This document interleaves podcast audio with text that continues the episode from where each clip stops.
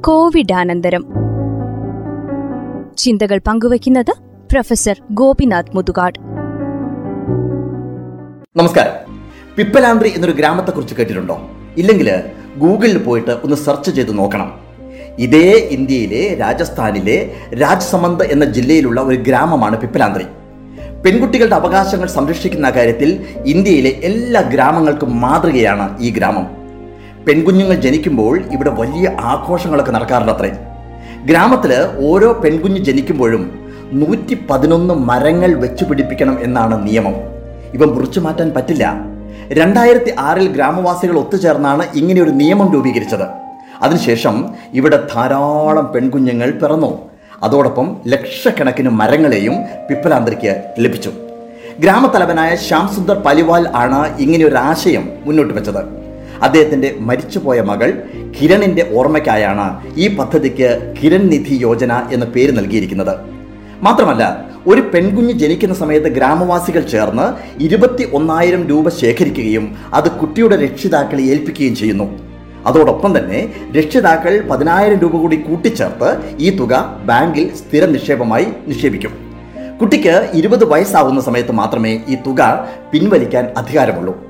പ്രായപൂർത്തിയാവുന്നതിന് മുമ്പ് മകളെ വിവാഹം കഴിപ്പിക്കാൻ അനുവദിക്കില്ല. അതോടൊപ്പം തന്നെ അവൾക്ക് വേണ്ട വിദ്യാഭ്യാസം നൽകുമെന്നും ഈ മാതാപിതാക്കൾ അല്ലെങ്കിൽ രക്ഷിതാക്കൾ ഉറപ്പ് നൽകണം.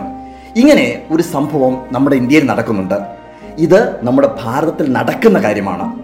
ഒരു ഗ്രാമത്തെ അങ്ങനെ മാറ്റാമെങ്കിൽ എന്തുകൊണ്ട് നമ്മിൽ നിന്ന് തുടങ്ങി നമ്മുടെ കുടുംബത്തിലും ഇങ്ങനെ ഒരു മനോഭാവം വളർത്തിക്കൂടാ? അവിടെ ഒരു രാഷ്ട്രീയത്തിനും ഇടപെടാൻ സാധിക്കില്ല. എനിക്ക് ചെയ്യാവുന്നതും ഞാൻ ചെയ്യേണ്ടതും ഇതാണ്. എന്റെ വീട്ടിലും എന്റെ സ്ഥാപനത്തിലും ഞാൻ എങ്ങനെയാണ് സ്ത്രീകളോട് പെരുമാറുന്നത്? എങ്ങനെയാണ് ഞാൻ അവരെ റെസ്പെക്റ്റ് ചെയ്യുന്നത് എന്നത് കണ്ടാണ് എന്റെ മകൻ വളരുന്നത് എന്ന ബോധം എന്നിലുണ്ടാവണം. എന്റെ അമ്മയോടും എന്റെ ഭാര്യയോടും. ഞാൻ കാണിക്കുന്ന സ്നേഹവും ആദരവും കണ്ടാണ് അവൻ വളരുന്നത്. എന്റെ മകൻ അവന്റെ അമ്മയോട് ജീവിതകാലം മുഴുവൻ സ്നേഹമുള്ളവനാവണം എന്നുണ്ടെങ്കിൽ ഞാൻ എന്റെ ഭാര്യയെ നിർലോഭം സ്നേഹിക്കുന്നത് അവൻ കാണണം.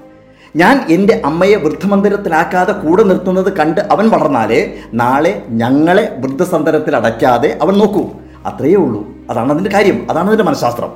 ഈ ഒരു മനോഭാവം കുട്ടിക്കാലം മുതൽ ഓരോ വീട്ടിലും വളർത്താൻ സാധിച്ചു കഴിഞ്ഞാൽ നമുക്ക് നല്ലൊരു തലമുറയെ വാർത്തെടുക്കാം. വീട്ടിൽ നിന്ന് മാത്രമേ നല്ല സംസ്കാരം വളർത്തിയെടുക്കാനാവൂ. സംസ്കാരം എന്നത് വില കൊടുത്ത് വാങ്ങാൻ കിട്ടാത്തൊരു സാധനമാണ്. മാതാപിതാക്കൾ പരസ്പരം തെരുവാക്കുകൾ പറഞ്ഞു കേട്ട് വളരുന്ന കുട്ടിയുടെ മനസ്സിൽ അത് അടിഞ്ഞു കിടക്കും. അതാണ് പിന്നെ അവർ വളർന്നു വലുതാവുന്ന സമയത്ത് ചില സാഹചര്യങ്ങളിൽ അവർ ക്ഷോഭിക്കുന്ന സമയത്ത് പുറത്തേക്ക് തെറിക്കുന്നത്. ഒരു സൂഫി കഥയുണ്ട്. ഗുരുവിനോട് ഒരു സന്യാസി ഒരു സംശയം ചോദിച്ചു. എന്തുകൊണ്ടാണ് സമൂഹത്തിൽ മാന്യരെന്ന് കരുതുന്ന ചില ആളുകൾ പോലും ചില സമയത്ത് ക്ഷിപ്രകോപികളും അക്രമകാരികളും തെറി പറയുന്നവരും ആയിത്തീരുന്നത് എന്ന്. ഗുരു ആ സന്യാസിയുടെ നേരെ നടന്നെടുത്തു. അയാൾ ഒന്ന് പിടിച്ചു കുലുക്കി. അപ്പോൾ ആ സന്യാസിയുടെ കയ്യിലുണ്ടായിരുന്ന പാത്രത്തിലെ വെള്ളം പുറത്തേക്ക് തുളുമ്പി തെറിച്ചു വീണു. ഗുരു ചോദിച്ചു ഇപ്പോൾ എന്തുകൊണ്ടാണ് ആ വെള്ളം തുളുമ്പിയത്? സന്യാസി പറഞ്ഞു നിങ്ങൾ എന്നെ പിടിച്ച് കുലുക്കിയത് കൊണ്ടാണ് എന്ന്. ഗുരു പറഞ്ഞു അല്ല ആ പാത്രത്തിൽ ജലം ഉണ്ടായത് കൊണ്ടാണ് അത് പുറത്തേക്ക് തുളുമ്പിയത്. വെള്ളത്തിന് പകരം അതിൽ പാലായിരുന്നു എന്നുണ്ടെങ്കിൽ അതായിരിക്കും പുറത്തേക്ക് തുളുമ്പുക. വിഷമാണെങ്കിൽ അതായിരിക്കും പുറത്തേക്ക് തുളുമ്പുക. എന്ത് ബാഹ്യ സമ്മർദ്ദം ഉണ്ടാവുമ്പോഴും നിങ്ങളിൽ എന്താണോ ഉള്ളത് അതാണ് പുറത്തേക്ക് തുളുമ്പുക. ജീവിതത്തിൽ വലിയ സമ്മർദ്ദങ്ങളോ ഉലയ്ക്കലുകളോ രോഷമോ ഒക്കെ ഉണ്ടാകുമ്പോൾ നിങ്ങൾ എത്ര അമർത്തി വെച്ച് കഴിഞ്ഞാലും എന്താണോ നിങ്ങളിൽ ഉള്ളത് അത് നിങ്ങൾ പോലും അറിയാതെ പുറത്തേക്ക് തെറിക്കുന്നു. കാരണം ആ നിമിഷങ്ങളിൽ നമ്മൾ നമ്മളല്ലാതെയാവുന്നു. അതുകൊണ്ട് നമ്മൾ നമ്മുടെ പാത്രത്തിൽ നമ്മുടെ കുടുംബാംഗങ്ങളുടെ പാത്രത്തിൽ കുട്ടികളുടെ പാത്രത്തിൽ എന്ത് നിറയ്ക്കുന്നു എന്നതാണ് ഏറ്റവും പ്രധാനം.